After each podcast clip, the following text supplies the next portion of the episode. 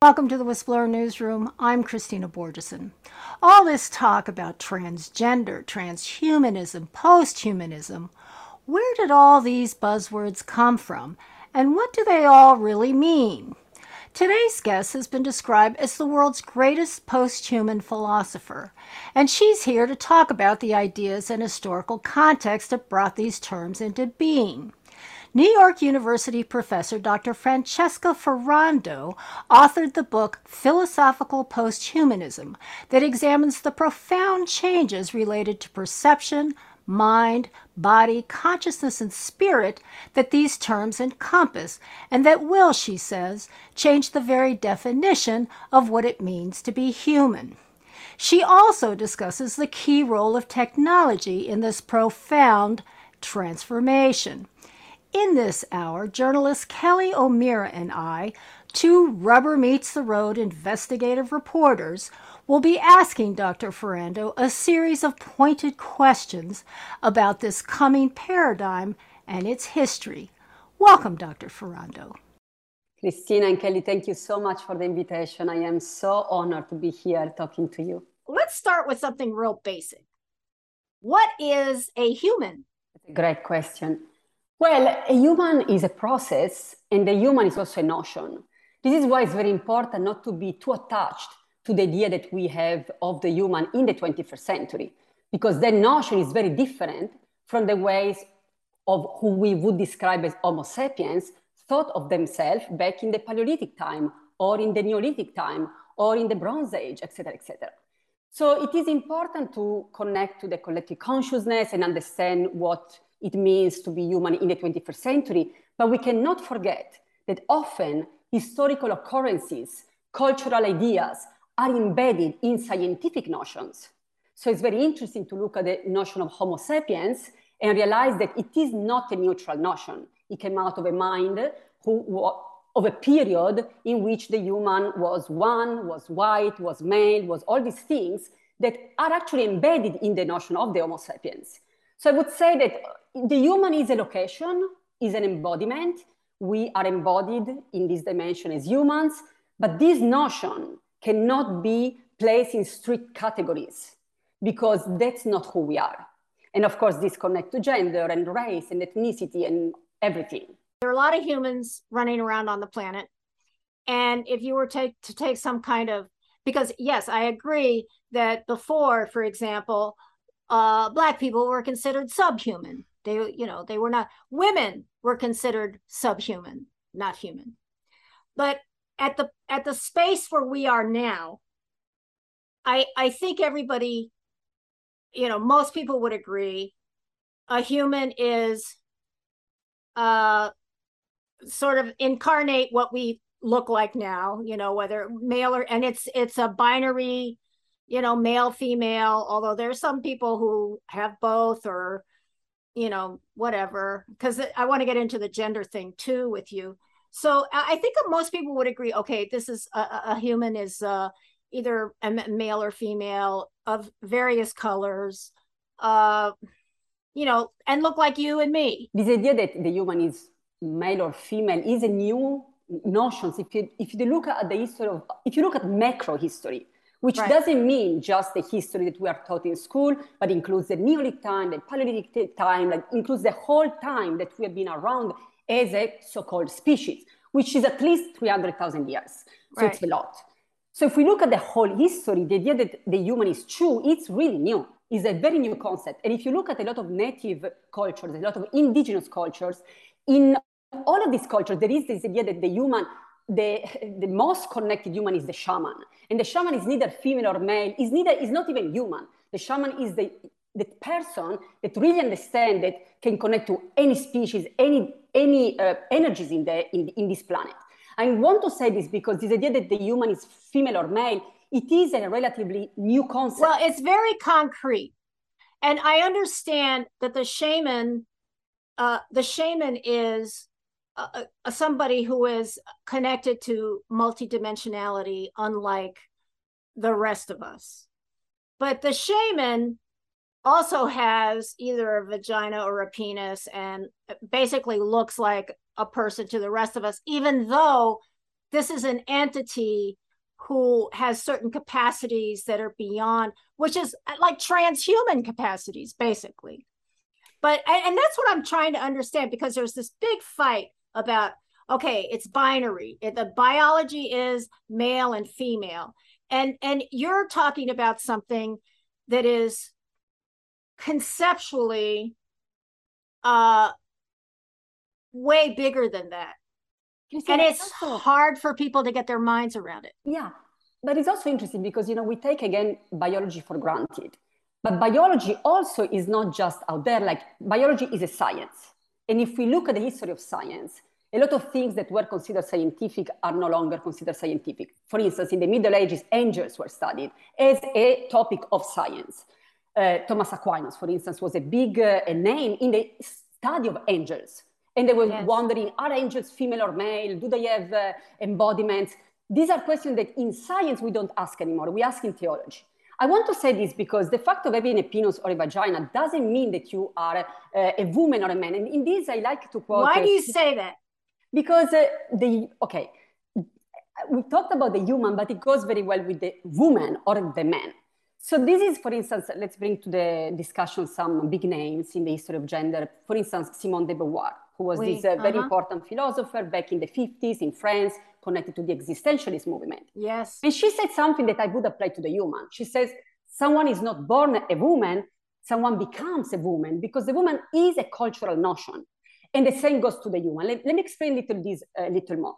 So um, if you think, for instance, what we were saying about how a human or a woman is considered in the 18th century or was considered back, for instance, in the Paleolithic time it's radically different. And I give you a simple example. Throughout the Paleolithic times, more than 95% of the imagery of the divine is female, but it's not a, a dualistic female in separation from male. It's a hybrid. The female has a beak like a bird. The female has a, a tail like a snake. Uh, the female is androgynous. There was no, not this notion of separation, of absolute dichotomies, because humans were still part of the whole natural environment. And if you're connected to everything, you can never understand existence in strict dualistic ways because existence doesn't work that way. At the end, we're all connected, even male and female in the belly, we go through all these changes. Now, go, let's go more concrete into the now. Now, cultures go through many different shifts, paradigms, eh? paradigms. So we have, you know, a long time of matrifocal paradigm that we never study because does not align to patri- patri- patriarchal yes, values. Yes. But it's there. It's like 99% of our history, we were matrifocal. Then we have a shift. The man, the, the male becomes also divine, which is also important. But now we are at the end of that.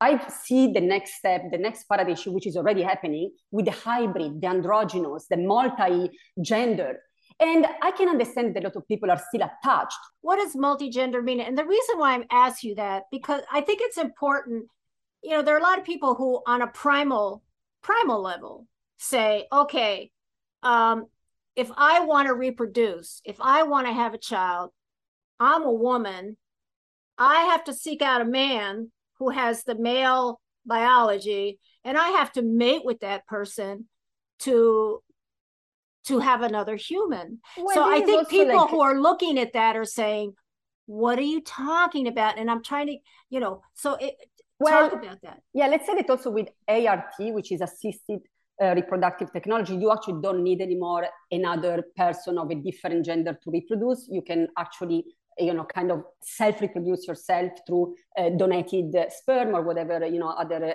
kind of genetic material that you're looking for. So that's but you still need the yeah, male you, sperm. Yeah you still need the sperm. Yeah yeah of course. I would say you need the, the sperm you don't need that like i don't think that we need to categorize ourselves in the sense that because i need the, the element from another human, then I need to see myself. But it's as, a specific kind of human. Right. It's a male human. Sure, of course, out of many others. What I want to say here is what a, out of many others. What others? So, okay, let's go back to the idea that gender is a cultural construction. Okay, so uh, someone may have a vagina, um, someone may have a penis, but that doesn't define who they are. Right. It defines some of the experiences. No, it defines what they are, you know, but, in a sense, biologically. Biologically, is it not? Look, in what sense? Because you have to have certain characteristics in order for you to reproduce for reproduct i mean what the, the basic most primal thing for everything all species everybody is the reproductive thing and the reproductive thing right now for humans i mean i understand technology is making it easy for if a woman does not want to mate with a man she can get a man's sperm but there's still it's still that male element that she needs mm-hmm. to to get pregnant. And you see, what I appreciate about your work, eh, saying all this very rubber meets the road concrete stuff that I'm talking to you about now, because I think that what you're envisioning and what has actually been mentioned in the past like i'm thinking of about those sumerian texts and the genetic ex, uh, experiments with the Anunnaki and all those people with Zecharia Sitchin, and you were mentioning, you know, the lion heads on the on the women and so on. I I see that I see that coming, and then I see it also. I I see the technology coming in to make us Borgs like part human and part and and then we do become something else. We do become something else. I mean to me when they say transgender woman to me that's a new being. That's a different being from the regular human woman. Well i would say that biology is a technology of existence. So like you yes. rightly said in order to uh, move on as a species there are some techniques of reproduction that involve the combination of specific humans. But this doesn't mean that biology is an imprison, imprisonment. What I no. want to say here is that, for instance, if you think of, uh, of reprodu- reproduction and how families used to be back in time, this right. idea that you needed one female and one male, and you know, and from there you have children, is also kind of a new idea because humans used to live as tribes, and your children were everyone's children. Now, I'm not saying that we have to go back or, or, or, or forward. We need to understand that biology is never just something that is out there. Is an understanding. It, it, has a cultural understanding.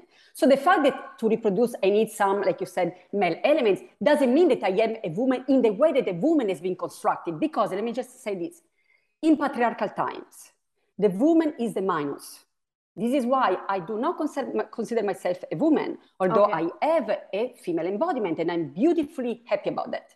But I don't consider myself a woman because I'm not inferior to anyone, because I'm part of existence. And being part of existence, each of us is the center of existence. But I'm with you on that. I was brought up in Haiti. The first thing when you're brought up in a, a fourth world country like Haiti, you have to, as a female, you have to distinct because you are female. You have to distinguish yourself from the family dog okay? So i understand what you're saying. I don't i don't necessarily think that changes that i am female or a woman. I just feel like as a matter of fact i feel like one of the reasons why women have been so persecuted and why there so much effort has gone into subjugating women is because women have great powers women have the power of of uh, of of creating life and so on. And I think, but I think that's a different issue from. But it's not I, because I, they're I very connected. Think... they're very connected. Okay, how? How? Explain. well. Um, so if you think about, uh, as you say, like the power, the power also of reproduction, yeah. And this is one of the theories. It's um, is a theory. I'm not sure if uh, if it's uh, a proper theory, but one of the theories that why do we have in history, for instance, a patriarchal shift, is because again it is a theory and it, it is yes, it's yeah, not being but is once for instance it is understood by humans that reproduction is not just a divine uh, a moment of uh, supernatural powers. So there is this idea that maybe at one point humans didn't understand that human conception was done through uh, the connection of sexual uh, connection between female and male. The idea was that at one point the, the woman would become pregnant, and that's why she was the goddess. One theory is that once humans realize that, then men want to know who is their biological offspring. So instead yeah. of now having a tribe where everyone is your child because you don't know who is your child, like it's happening in, for instance, in bonobos or many other uh, apes that are very connected to us, that we share like 90 8.5 of our DNA, even more with them. So this is uh, one theory is that once humans realize that then some men at least want to know who is their biological Yeah, that's offspring. why marriage came into being. exactly exactly exactly You know? yeah now i think we're at the point that we understand that uh, yes you, you can understand who are your children it doesn't mean that you need to be the dominant uh, uh, character of the whole human play uh, mm, theater i think that you know mm, no no understanding of the human that is hierarchical meaning that the human there is some human who is more human than others and this is for of course connected to humanism so humanism is always evoked at this great moment of a shift from theological uh, uh, societies where God was at the center to more humanistic society where the human at the center. It's that's understanding actually is not proper, but I didn't want to go into that for that. I want to say that humanism still was very much hierarchical. In fact, in the era of the humanism, we have colonialism, we have sexism, we have slavery. How is that possible? Because this notion of the human was not um, equal. So it's not that every human was considered a human some humans were considered more humans than others, and which is still happening. Yeah, but even though they were considered more human than others by those trying to wield power, they, in actuality, we recognize that that's that was not true. That's a function. That's that's an imposition of their power. That's what's going. That's like fake news. That's like telling people, you know, you're not human because I say you're not human, even though you know you have all the human characteristics, but you're you don't have my power, so you're not human. So what I think I think But what we're talking about but, here. But this is easy for us to say now that they were fake news, but people live through these uh, mm, No. for for actually not only hundreds, hundreds if not thousands of years. And a lot of people have been killed, uh, raped, brutalized because of these No. ideas. I know. I know. I guess what I'm trying to say is I think it's an actual issue of lexicon. I think I think a whole new lexicon has to uh, be put forward uh, to to really to, to to really be more precise about what we're we're talking about here. Because I do believe in the future um, the human is is not going to be anymore the homo sapien. The human is going to be uh, a, a lot of different things. And and because of the genetic engineering because of the uh you know implanting of of chips or whatever to make them super superhumans. What is the metahuman and all that? I that i i see that. I see that very clearly. And and i think that a lexicon has to be developed for all the different types of entities we're talking because after all aren't aren't we just talking about vessels containing energy Well, I would say that uh, words create words. And now my pronunciation here is, is, is a little off because I'm originally from Italy, but W O R D S, words, words yes create words, W O R L D S. oh, so the idea yeah. is that we live in the world that we construct to our understanding. yes we create our reality through that yes Absolutely. So I absolutely agree with you that we need a whole new set of words and to understand the reality as it is now. And to me, that binary female, male, woman, man doesn't work anymore. I was very happy to uh, see, I recently went for a, a, a driving license here in New York State. And one of the new options that you can have, it's uh, F, like female, M, like male, and X. And I chose that what's uh, X? X like everything else. Whoever doesn't consider themselves neither one or the other. And I was very happy because I know that maybe if I'm driving in a state that maybe doesn't support these ideas, maybe they're going to give me a fine even if I didn't anything, you know, like I, I know that it, it has some other aspects to it, but I was so happy to support it. And of course I choose that X because I don't consider myself one or the other. I am everything. I, I cannot categorize myself in a strict binary that is not only a binary, but is a hierarchy because we live in a society that has been historically but the hierarchy is is different from the biology the hierarchy is a is a framework it's a concept. It's an imposition of power uh, by, you know, horrible people. well, but and yeah. the biology is different because if you get arrested, if you get arrested today on the side of the road, what do you think that cop is going to say? Whatever you want to call yourself, he's going to call in and go, you know, I just uh, arrested a white female going 95 miles an hour in a 30 mile an hour zone. That's what he's going to say. Yeah, and I would not agree with the description terms. that the police person give about me. And I have the right to say that uh, I'm neither white nor a female because I do not consider myself that way. But he or she or they are free to call me whatever they want, you know. But I think that there are also rights of recognition of who you are, and I think those rights need to be respected. So but, then if it's a police person working for the government, working for us, paid with tax money, then this person should know better how to describe people to well, a, a, wider range of terms. Okay, but let me explain what the other thing that I think that this situation creates is there's a lack of um, mutually agreed upon by everybody uh, you know societies, whether, you know, on a local level or a state level or a planetary level, there's certain things that everybody agrees on uh, at the same time so that things can make sense, you know. For example, time. We all go, you know, the, the, our clock, the clock goes 1 through 12, AM, PM, whatever. We all agree on that. If we didn't have a clock, we could never even get together at the same place at the same time. You know, all these things is like it's it would be chaos and i think like when i have to when i look at and i'm being honest because i really i i i think i think what you've done is brilliant but i think i think that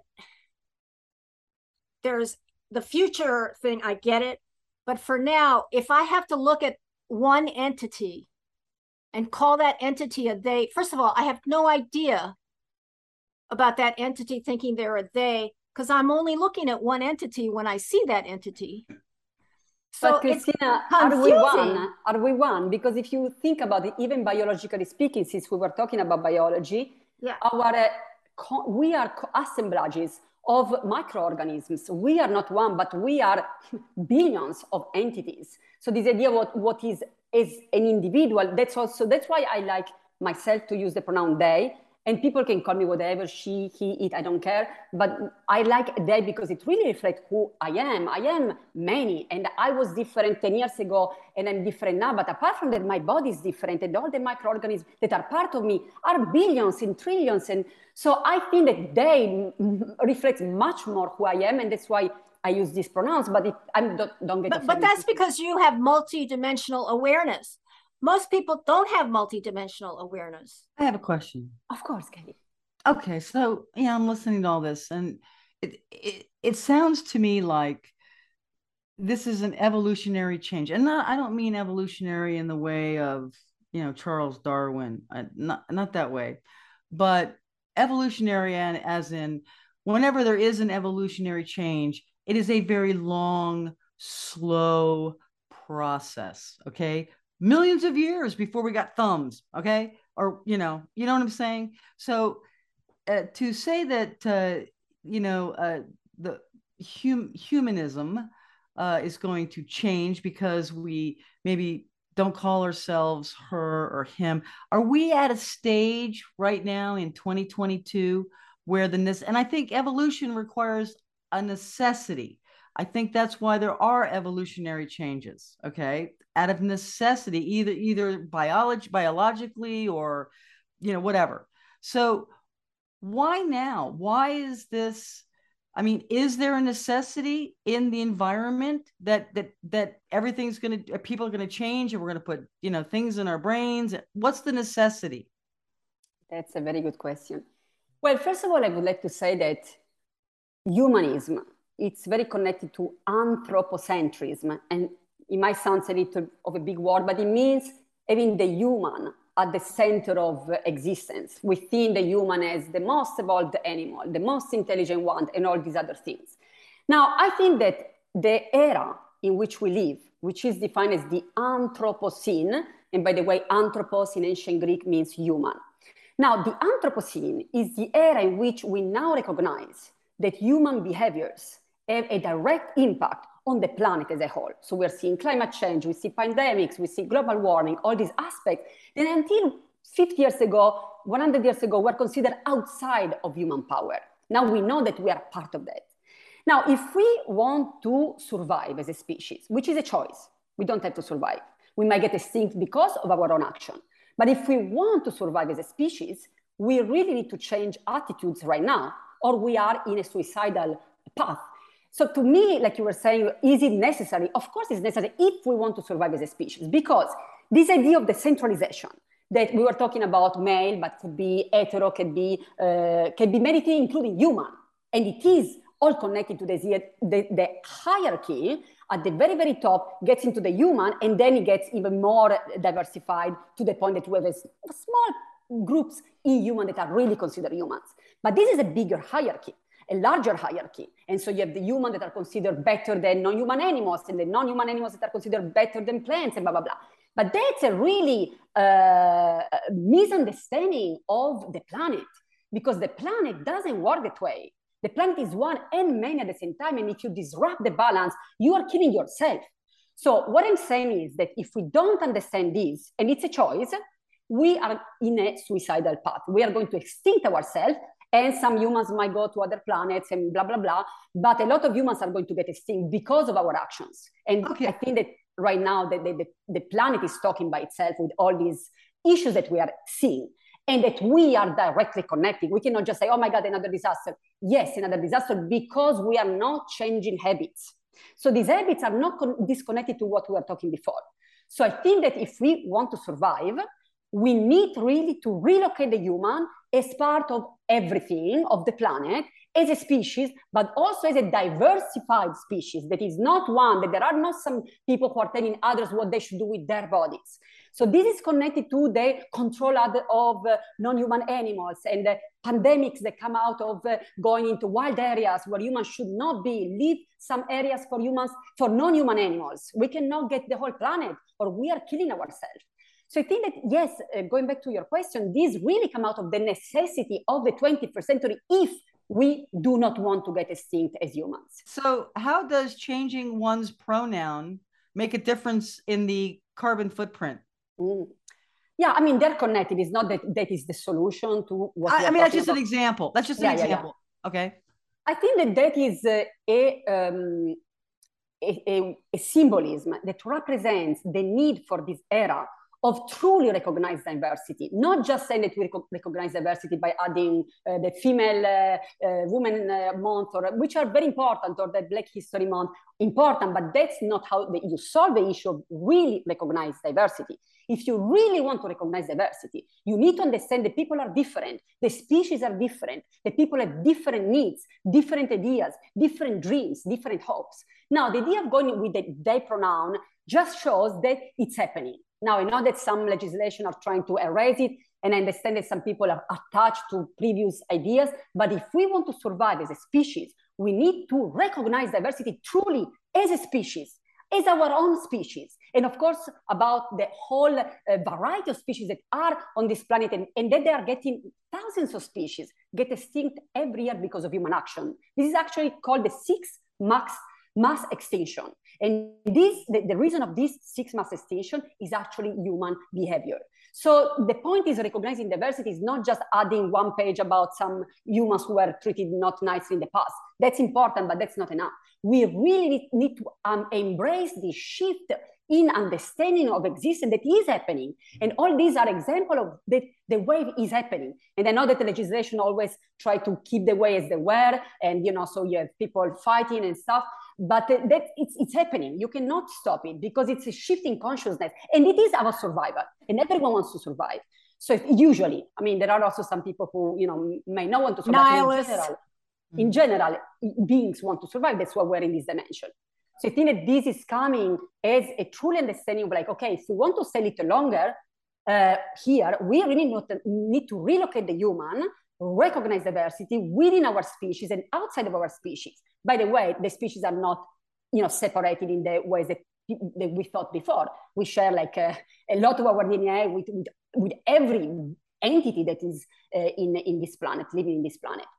So it is a big shift and it's exciting and it's evoking and it's important and it's not easy. And again, I'm not against those people who are trying to keep things as they were. You can try to think things as they were, but it is the end of the human. We are going to go into the end of that if we think that we can still cut down trees and, and kill non-human animals and treat some humans, and that's the end of a species. And it's a choice. In your book, you were talking about how, you know, the question is, and I do believe, is the planet itself a living being? And I, I think that's pretty much a yes. And and where part of this that living being. And and you know you also mentioned the intelligence of other species of things that that we of course have no clue about really or don't even consider and how they could be much more intelligent than we are. Obviously a lot of them some of them would even survive when we do not. So there's so much there to know about that we don't we don't know. I think again, I'm I go back to the lexicon. I think that because people know that when they talk about a they, they're talking about multiple entities. They're looking, you know, say, oh, they did that. You go, oh, who's they? And it's all oh, these 10 people. So that's what confuses them. I think. I think it's just confusing. And when they get confused, they get angry and they start thinking, oh, yeah, you're trying to make a fool of me. You're trying to make me seem foolish, and you want to call you want me to look at you and call you they when I only see one person in front of me. So right now you have this fight, and people like people object to transgenderism because of the horrific uh, sometimes horrific surgical and and pharmaceutical things that are done to to people to make that happen right now. Now, maybe later on with CRISPR and this and that and the other, this is a, you know, one, two, three, and you are who you are, or you know, you're part dragon and part human, or you're, or, you know, or post human or pre human, pre whatever, what we are now. You know, all that stuff is coming. All that stuff is coming. But right now, it's a very confusing and angry phase because these pronouns people feel like pronouns are being hijacked. And and that's why i'm thinking part of that part of the transition is a lexicon problem. And also the transition is getting people to understand that yes there is an interconnection. And it's hard for them to do that right now because right now they're looking at this breakaway civilization of super powerful people who for all the world seem, you know, you have a wonderful optimistic undercurrent in your book about entities, people, whatever I feel. But right now, I'm looking at this breakaway billionaire civilization that's trying to enslave and control and, you know, gather all the resources for themselves. And I think, how is this evolution going to happen? In a way that is beautifully multidimensional and interconnected and uh you know everybody lives co you know coexists peacefully. Yeah that's a great question uh, Kristina. Is a, I would i would like to go back to what kelly was saying before that changes take a long time and time is relative. So we should not panic about that but it is a uh, you know, if you look at history and we can learn from history, we learn that changes do take long time. Mm-hmm. So I would say that, um, you know, about the confusion that people feel around, for instance, the pronoun they, that's a good thing. I, one of the things that they say for older people to keep their brain active is trying to study new language, trying to learn a new instrument, because that really actually help with neurological issues to really open and stretching and exercise your brain. Now, uh, of course, things that we don't expect uh, leave us, uh, uh you know, in, in, in, a temporal shock for a little bit. Uh, but then once we embrace that as something that is happening through other people's consciousness and decisions and choices, then we understand that those doors, those windows bring light to our own life. I must say that myself, and I come from deep gender studies now for more than 20 years. At first, wow. you know, some years ago when people were placing they as pronouns, I was a little confused. How can I going to use it? Although I loved it, was like, okay, but that's a little challenging. But then you find your own way. It's a, it's a new way. It, opening, it opens possibility and it also gives yourself freedom to decide how and when to use the plural, the singular. And nowadays, I like the idea of bringing a little confusion. And on this, I would like to quote Nietzsche, Friedrich, Friedrich Nietzsche, who says that from the chaos, the dancing star is born. Only from the chaos the dancing star is born. Yeah. So the idea is that you need a little, not too much chaos. Too much chaos maybe bring, you know, like other type of dramas and tragedies, and but a little chaos in that is good to bring something new, regeneration and rejuvenation. So I would say that it is a shift. There is changes, but there are always changes. There are always even trying to keep things as they were is a change because it's no longer there. You can try to push this male, female, pink, blue, and and it's happening. I have a young daughter, young child, and you look at the books, and 90% of them are still pushing these stereotypes. And I try not yes. to use the he for all these characters, so I always use she or they, but it's there. So they are inculcating these ideas in young minds. So it's going to take much longer than it probably would if we didn't try to push these ideas that are not the ideas of a young mind. A young mind is open. A young mind does not uh, does not categorize themselves. Ask a young kid who they who are you, and they don't answer. They look at everything. They don't say he, she, they. They don't even give a name to themselves. They are everything. But then we learn about categories, how people refer to you, and you have a name, and you have a gender, and you have a race, and you have all these other things. And yes, it is maybe useful for some type of analysis or for some type of laws, but it is very tricky because people take it too seriously and they start to identify themselves within those strict parameters so first of all, they forget who they are because we are much more than that. We are connected to everything. We are always the center of existence because. Yeah, but, go on, okay, yeah. I, I, got, I got a question here because you're saying that people will, you know, that they're going to identify themselves as just, just that. Well, I identify as a female, a woman. Okay. Yeah. So you identify as they. You're still you're category categorizing yourself as they. I'm categorizing myself as female. You know, what's the difference? I mm. mean, how does that you, change? You've chosen a category. yeah, everybody's yes. choosing a category. Mm-hmm. How does that make? How does that? Yeah. yeah. How does that make any change though? Yeah. And I, and I got I got to throw this in oh, there. Sorry, I'm just sorry, curious. Go, go, go, why? Why? In your book, I didn't see anything about expanding the mind, like in uh, quantum physics. There's no there's no discussion about learning how to utilize all of your mind okay? And i would think that would be something that was in there if we're really trying to you know make this evolutionary change this transition into you know humanism right? Why is that not part of it? Mm. yeah kelly thank you so much for the question and goes to the, the good news that actually that exactly what you're talking about is in my second book that is actually being finalized at the moment. So because it's written and just editing and shifting some stuff. Oh, you got to send us a copy. Oh, yeah. We have to oh, yeah. read that one. Absolutely. So that the new book is about posthuman existence. The first book, the one that you read first in the sense of uh, posthuman studies, was very important for me for the posthuman community to bring some clarity because there was too much confusion. So we said that some confusion is good, too much confusion is a disaster. Then people cannot even talk to talking to themselves. It's like the tower of the Babel, you know, the Babel with yeah, all these yeah, people. Yeah. So that book was exactly to bring clarity. So if we're talking about the posthuman, let's have a terminology that we can all use. Otherwise, people were using transhumanism to refer to posthumanism, posthumanism to refer to transhumanism was a, it was a mess. People could, could not even talk yes. outside of their own groups. And that's never good. So it, it was about expanding the discussion, so to bring some clarity. And I brought some ideas there about posthumanism itself, of course, but my main goal for that book was clarity. This other book, now I don't care about clarity anymore. That has been done.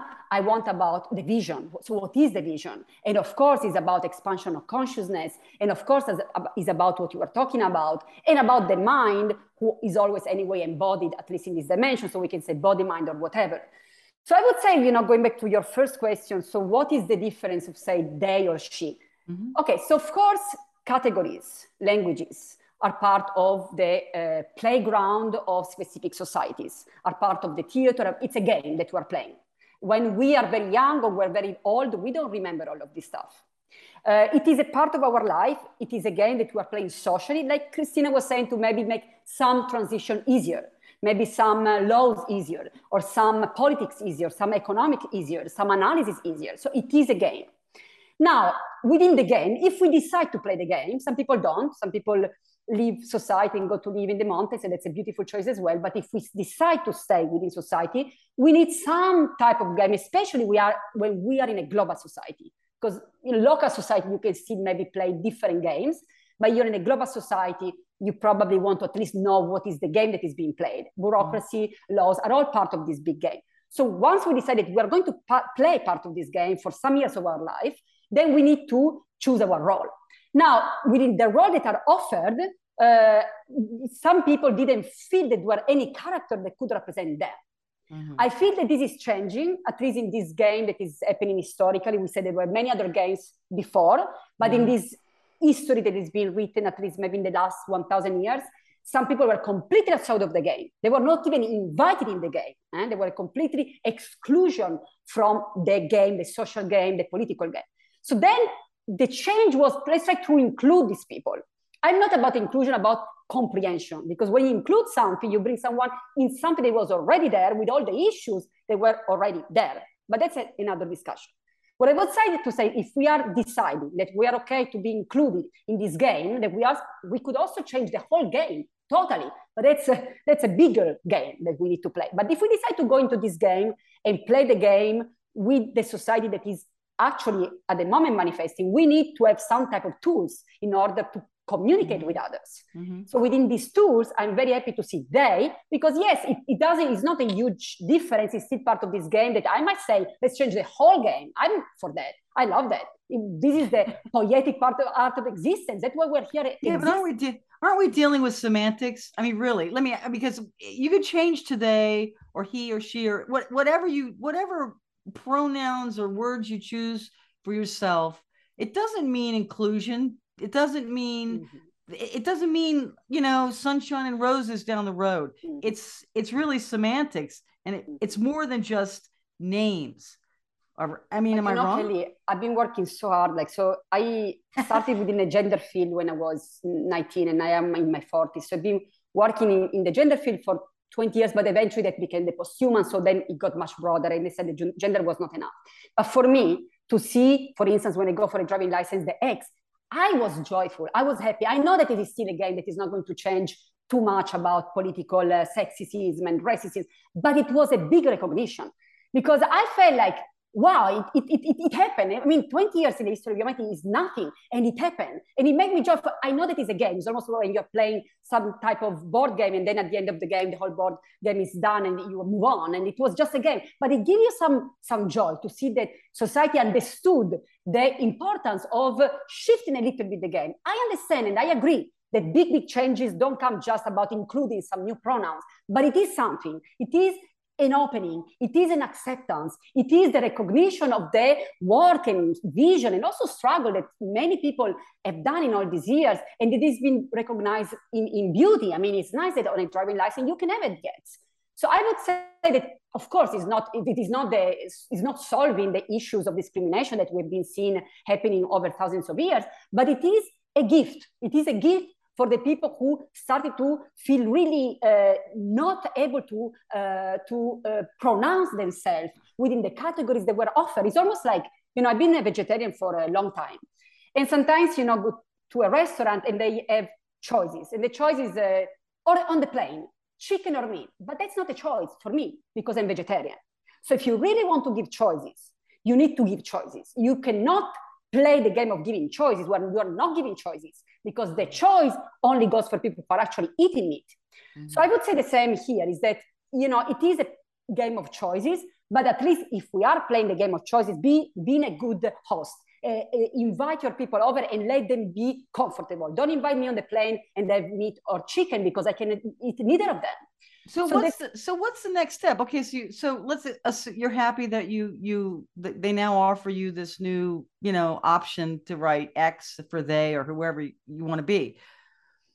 So what's the next step in humanism, right? Post-humanism. Uh, or post-humanism. That's right, post-humanism. Um, that that starts solving, you know, the Earth's problems. I, I, I I'm not sure. I, I, well, you know, this is probably I'm a little biased here because I'm an educator, but I see huge power in education, and I see also huge power of uh, this disempowering in education.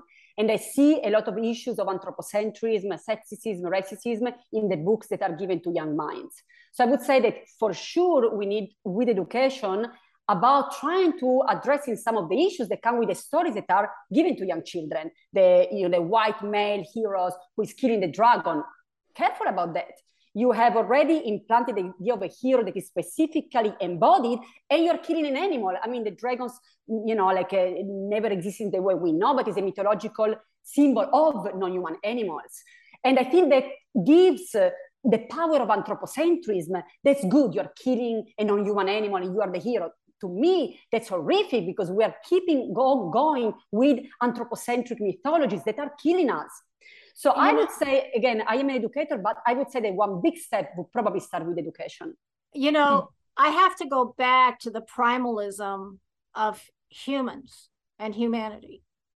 Uh, you know, to say that, you know, kids are born and, okay, they play this game uh, of identity. First of all, I think that humans basically are wired they need patterns and they need to understand uh, certain connections and, and they have to make certain connections or whatever so that they have you know an understandable operating framework in which to move in the world okay? So that's so you know what is it when you have your children? You tell your children i'm your mother i'm your father. Your your people come from here uh, these are these are their this is the our culture. These are the rules we live by. These this are our traditions. These are yeah this is what i expect you to do and la la la. So you know there's no confusion hopefully if you do you know and and, and so and and okay so that's on the super local level. That's like on the family the family is the organizing principle for the bottom line in terms of human interconnection and reproduction and all that stuff I mean, and the family is of course falling apart, but okay, I'm just saying. Um, and then, you know, on the pl- on the planetary level, what do we have? We have humans living in medieval conditions still. Okay, we have humans who, you know, some humans who have barely seen other humans other than themselves, like in the Amazon or whatever.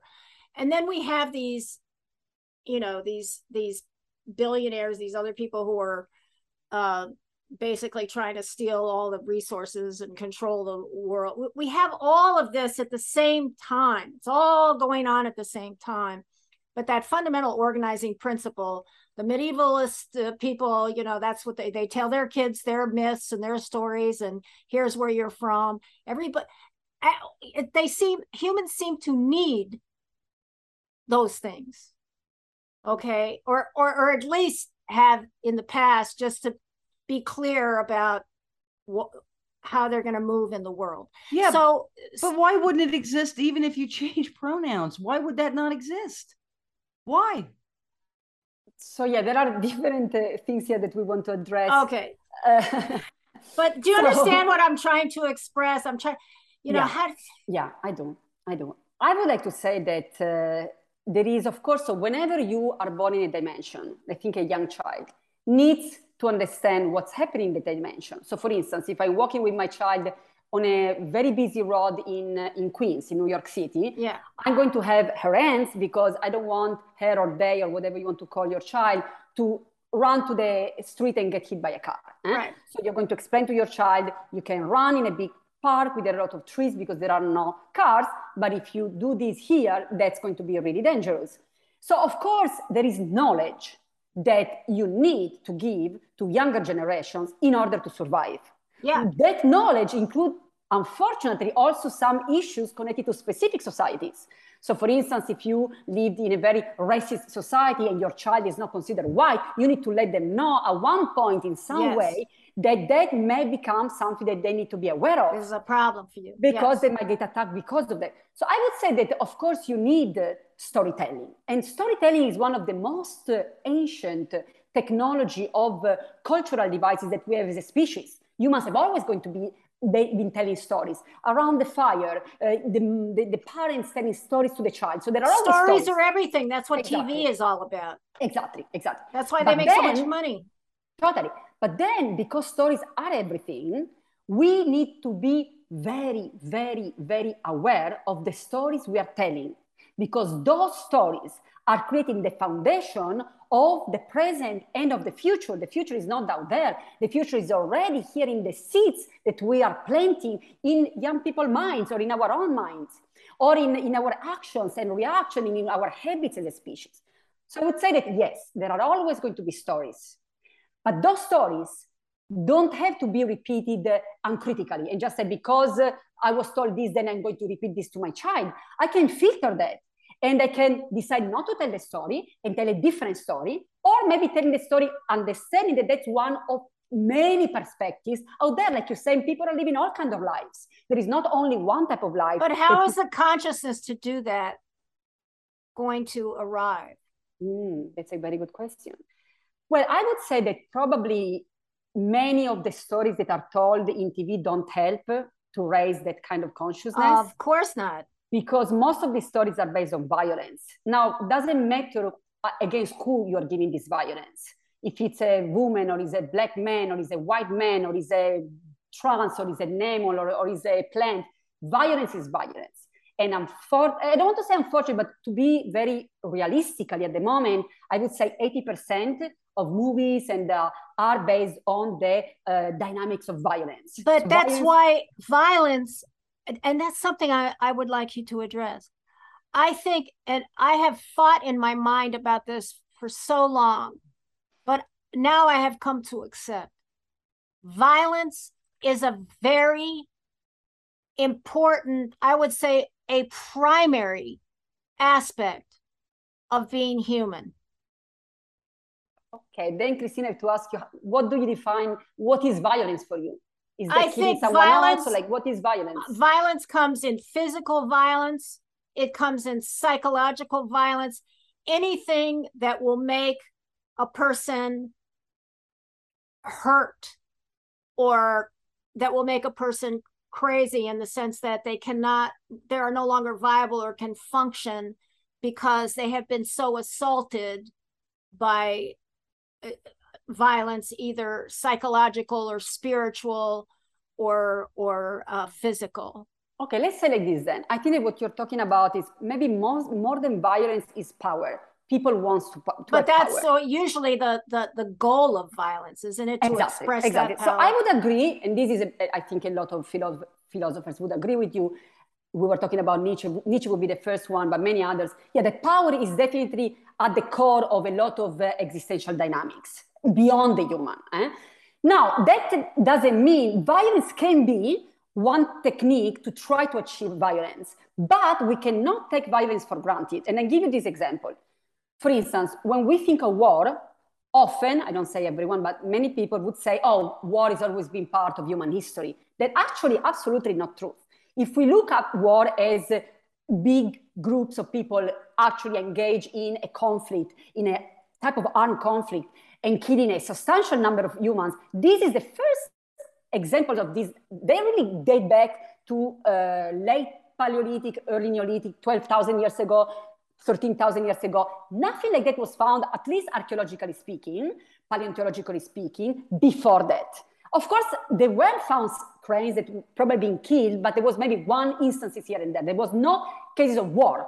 War can with, for instance, what is being called as the Iron Age uh, later on as an institution. But you have some examples that predates that back to the Neolithic, very rare, very rare cases. This is when you have the institution of, uh, of kind of pretty much private property. You have urbanization. Yes. When you are not nomadic anymore, because if I live it in a nomadic life and I have a conflict with someone, I just move and the earth is big and that's it. But once we have we have borders, then I have my land, I have my house, and my land, I take a long time to, uh, to help my crops to grow and give me food. And I don't want those foreign to come and get my food, etc., etc., or my goodies, etc., etc. So the history of war is pretty new. This is something very important to remind because nowadays, if there are conflicts between two countries, the first thing, oh, is there going to be a war? How did we get to the point that we think that is natural? It is not. I'm not saying that now it's just so easy to get rid of that. But we start to shift and learn about the whole time that this was not part of the human identity, that we did not think of war as a technology, that now we think of that as a technology. This is why I think that education is, is, is key, because it really allows us to understand who we are from a big macro perspective, not only from what we are told, because that history goes well with the ideas that we should embrace. I should embrace war and be patriotic and kill all these other people who want to steal my flag. That doesn't work in the big uh, elements. I know a lot of people who were veterans who did not have good experiences in war, who are strongly damaged oh. psychologically, physically, to the point of trying to kill themselves. So I would say that this idea that, you know, like the, the, the, the, the hero who goes in war and become a, But that's what I'm saying is that there's an, a, there, there's, I don't, I can't even explain it. And I, I mean, I, I, it breaks my heart every day. There's a, a very violent impulse, even now after, even now in civil society, uh, people are it's starting to permeate in civil society. People can't be can't be civil to each other. And they're you know it's like a, a panier à crabe uh, a, a, a, a, basket of crabs crawling all, all over each other. And as if that is the way to live and and wait a and minute wait a minute wait a minute wait a minute wait a minute. Post-humanism i mean maybe that's how i identify. I'm violent okay? I'm violent and i want to kill people and i want to hurt you how come I can't be that? All right. Well, uh, so that one I think goes well beyond posthumanism. Yeah. Uh, I think that you're Why? well because I'm identifying as you know a violent person. Is that is that wrong? Why I, is you know, why is that wrong? Yeah, I would say that goes beyond good and evil. The point is that if you want to kill everyone, in the end, you are going to kill yourself because if you kill everyone and everything, you need connection to exist. You need other people to, to talk, to help with food, to help with your housing, to help even regenerating yourself. So this idea of, of uh, I'm killing everyone, you are killing yourself because there is no way you can survive outside of relations. So you posthumanism is very much about relationality, understanding that at the core of human survival. I, so I would say that you know if someone has this uh, strong uh, bio, I would say that no one is born with these attitudes, and there are a lot of traumas that can happen very at very young ages mm. that maybe are not even remembered later oh, on. I think I think some people are born with the cellular memory of you know their violent uh you know ancestors. Oh i i definitely so, yeah that's epigenetics. yeah yeah and that's absolutely true. And that's why those people and we are all part of those people because we are all part of a society that became at one point that embraced violence as a technique of domination. We are the one who can heal that. No one else can do that. We are the one. We i also so i want to address what you said though kel because i think that eh, you know ever since human history has well since religion came along there there seemed to have been sort of a, a universal agreement among a lot of people on this planet that violence the the collective the human collective is saying you know violence is a bad thing. Violent you know killing you know murder is is against the universal laws the universal laws mm-hmm, you know? mm-hmm. and so, and so I, I, think that's a separate issue from what we're discussing here. Okay okay. But I, but I, um but it is something to think about in terms of in post humanism perhaps that paradigm will shift for some reason because there will not be this competitive you know because the value will be placed not on you know primal competition and various things. Uh, the the evolution the intellectual and spiritual evolution mm. of in post-humanism that we are hoping for so will occur. so so, so francesca you said uh, a while ago you thought that these changes would come through education. Um and, and often yeah, it does. You would hope right? That's not enough you know. I'm saying that that one for sure is a very powerful technique of evolution. Mm-hmm. And I think that already changing the way we are telling story to children is very important because, you know, to, to make a point about what you were saying about killing, it is true that I would say probably universally all big major um, philosophies and religions agree that killing is not a good thing. But that usually refers from human to human. A lot mm-hmm. of religions and philosophy are okay with human killing non-human animals. Yeah, yeah. And that's right. when we need to talk about speciesism and mm-hmm. understanding that we really no, no longer need that. I understand it for a probably a big chunk of time humans were hunting and we needed that. Some people may still need that nowadays to survive, and I understand that. But a lot of people don't need to kill other animals. And also, for instance, the farm industry, that's something that goes beyond killing anyone because the way you're treating someone it's so brutal that that to me is a form of killing the person that is non-human in this case when they are still here you don't even need to wait to kill them. You're giving them such a horrific life that you are already killing their spirits. Yeah oh I, yeah